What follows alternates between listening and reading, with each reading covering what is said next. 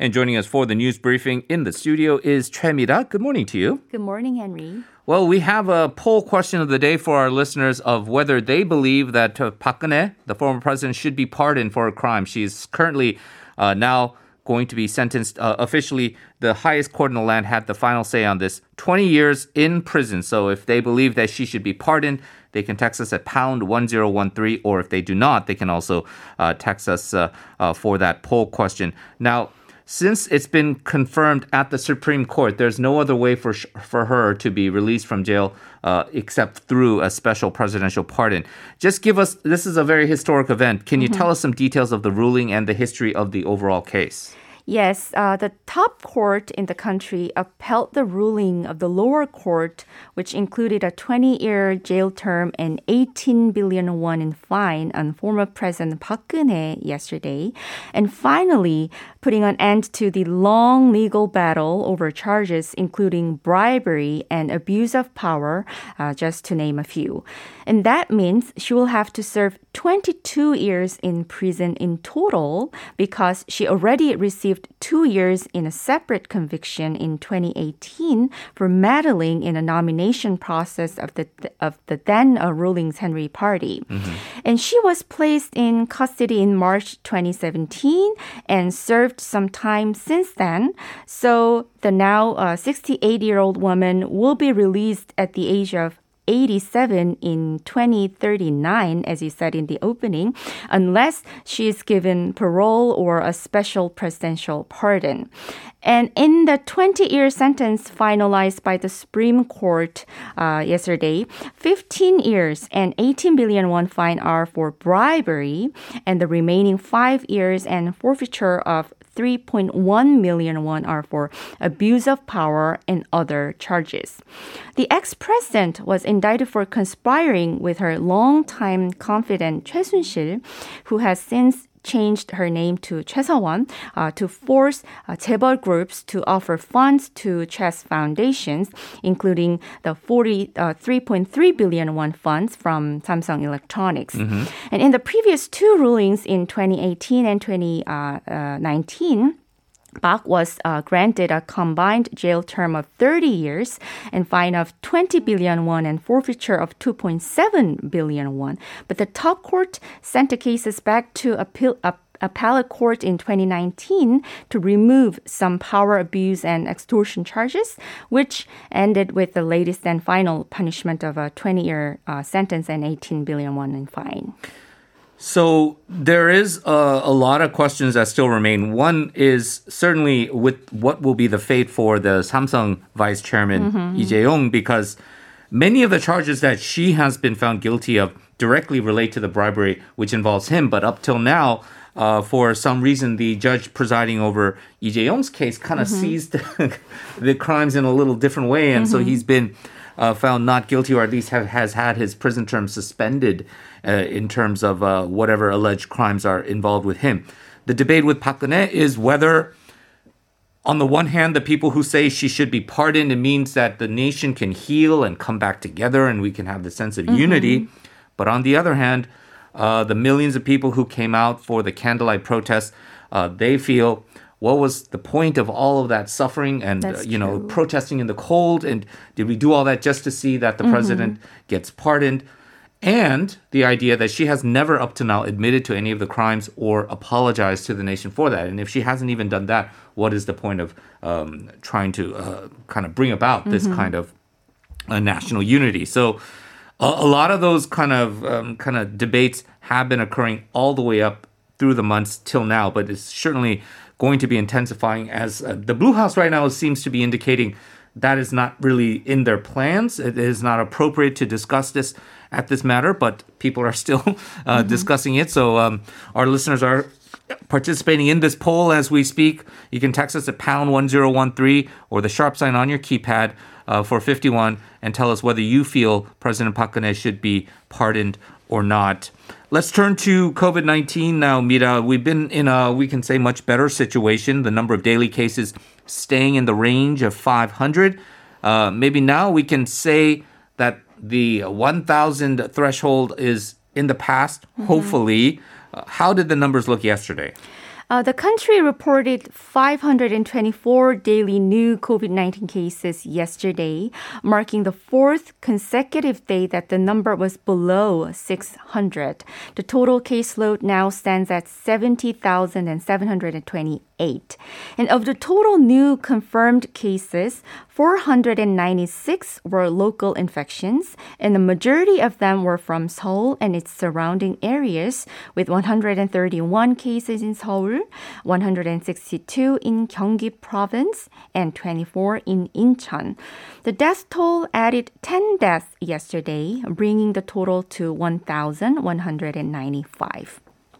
So good news there. Um, it is a clear sign that Mm-hmm. this uh, third wave seems to be slowing down. So now the question is, how do we credit this? We credit um, our medical staff, of course. We credit uh, the government for giving guidance, but we also credit the people for adhering to these very strict social distancing guidelines. We're in level two plus level level two point five plus alpha Mm-hmm. here in Seoul. So we've all been good.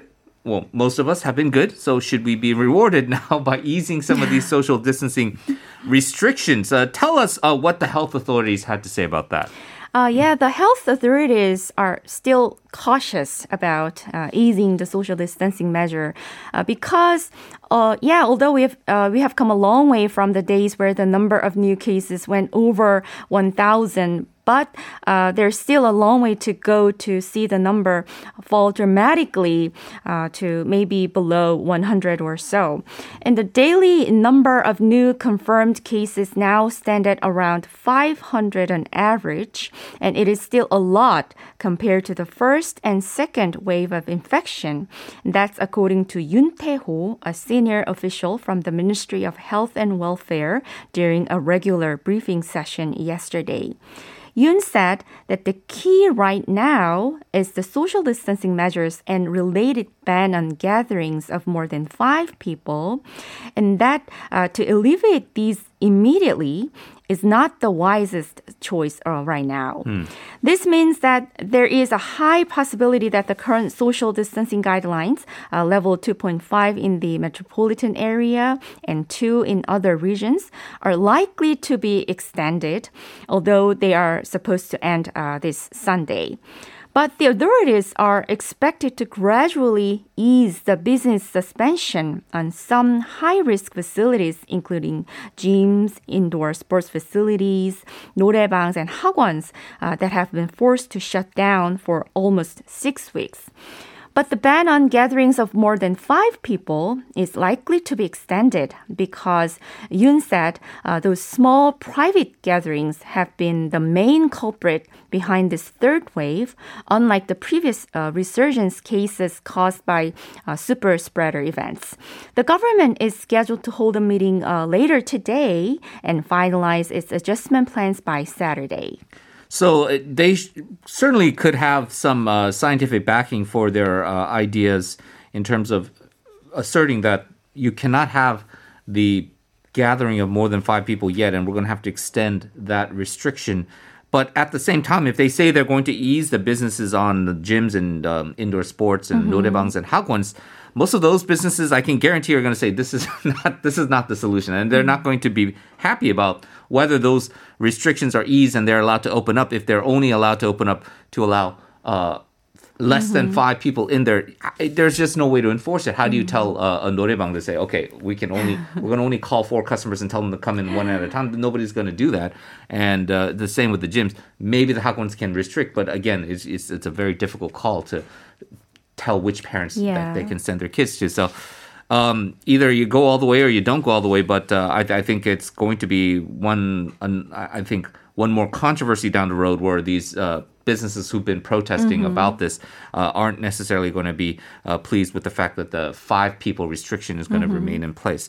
Up until we get a vaccine, that's probably going to be the way it is right now. And so that's unfortunately the situation.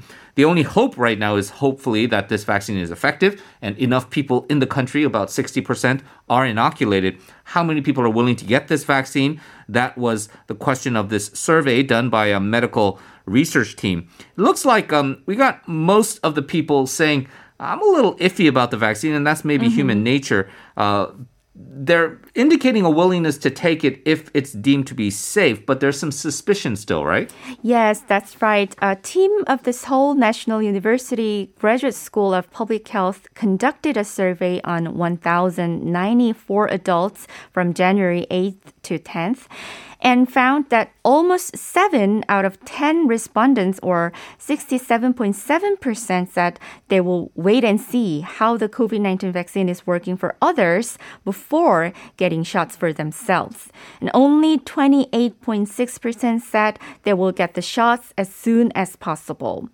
The highest portion of 42% of respondents said they expect the COVID 19 vaccines to become available in Korea uh, right in the middle of this year, while 35.4% expect the end of the year and 11.2% forecasting the timeline to be next year or even later than that. Hmm.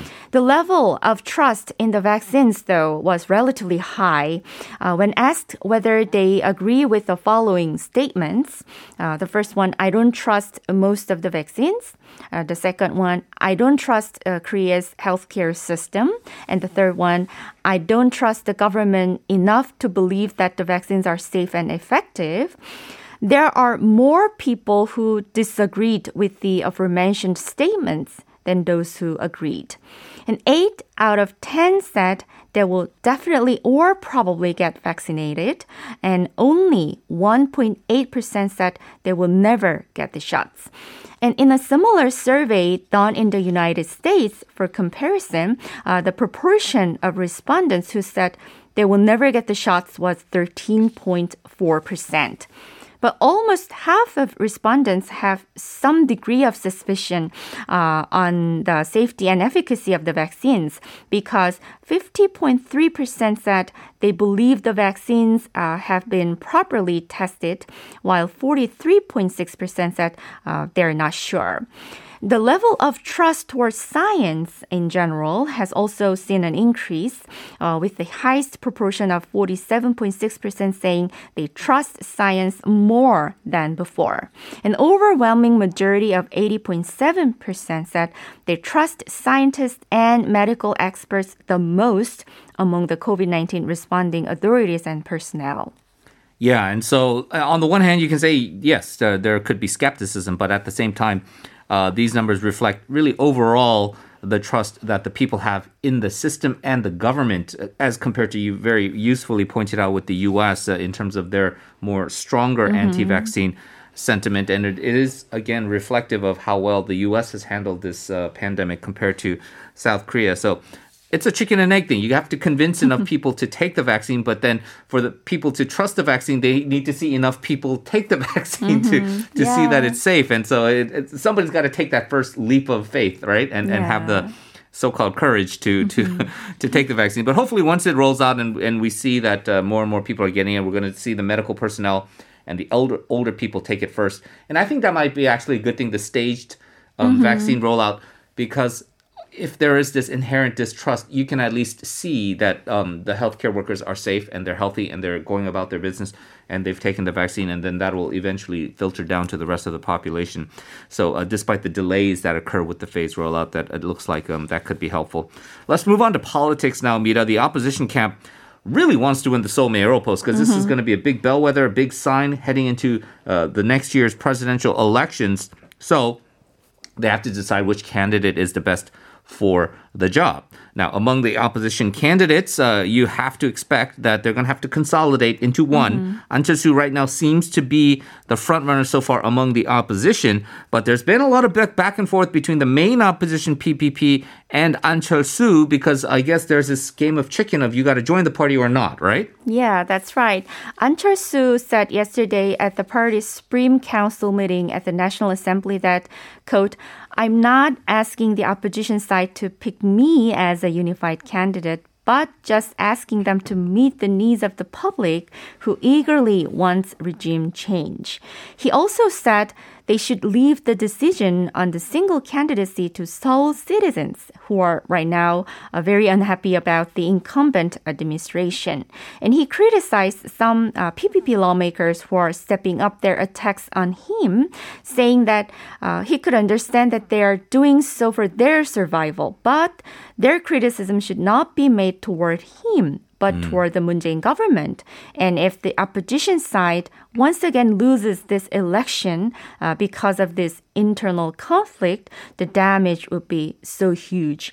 And regarding the request to join the party, he said he would join if it really helps the regime change, but if it is to put higher priority on the party than the country or to give priority to individual interests over the party interests, joining the party will not help uh, satisfy the demand of the public. He once again stressed that the opposition side must form a single candidacy to win the election and said who will be picked as the uni- unified candidate is of secondary concern. Right, which kind of voices confidence that he feels he will mm, be the unified candidate, of course. Uh, but if the PPP has any say, they're going to try to get their own guy in there. It's, it's a fascinating situation with the opposition. Let's turn to the job market. As we know, the pandemic, Mira, has taken a heavy toll on the job market with a lot of people losing their jobs. But the more severe problem is the number of unemployed people who basically are not even counted in the statistics because they have given up mm-hmm. on their job search totally. Yes, according to the data released by Statistics Korea yesterday, the number of people who were off the job over the past year uh, reached more than 2.37 million, uh, which is 13.5% higher than the figure from a year earlier, and a record high since related data became available in 2003. The number accounts for 5.3% of the economically productive population aged 15 or older. The number of people who have become a discouraged worker due to some inevitable situations such as abrupt business shutdown also increased 13.6% from the previous year to 605,000 uh, last year, which is also the highest since the agency began compiling the data in 2014. The sharp increase in the number of discouraged workers is attributable to the massive job cuts in the industries hit hardest by the pandemic, such as the airline, uh, travel, hospitality, and restaurant businesses. The number of people working for the hospitality and restaurant industry declined by some 160,000 or 7% from 2019 to 2.14 million in 2020. The number of the self-employed who have workers other than themselves also decreased by 165,000 or almost 11%. Yeah, pretty uh, serious situation there. All right, we got time for one more story. Uh, tell us about the updates with the negotiations on trying to release this Korean vessel that's been held by Iranian authorities. Yes, uh, Iran's presidential chief of staff claimed on yesterday uh, local time that the, the Korean government has offered to uh, has offered to return some of the frozen Iranian assets in Korea by buying ambulances and sending them to the country. But the Korean government denied the claim and said the idea was first suggested by Iran, not Korea. The Iranian official argued in a statement on the Iranian government website that the country doesn't need ambulances, but the money, the $7 billion frozen at South Korean banks due to the U.S. sanctions on Iran. But they also added uh, that the seizure of the South Korean tanker is not associated with this issue. And South Korea's foreign ministry spokesperson Choi Young-sam said yesterday that it is true that the two countries discussed about the ambulances during the visit by Korea's first uh, Vice Foreign Minister Choi Jong-gun to the country, but the discussions took place because Iran proposed the idea and denied the Iranian uh, officials' claim that uh, Korea suggested it first as a solution to the frozen funds. Well, uh, hopefully those negotiations can pan something out uh, fruitful for everybody involved. We're going to leave it there. Mira, as always, thank you so much for the reporting, and we hope you have a great weekend. Thank you.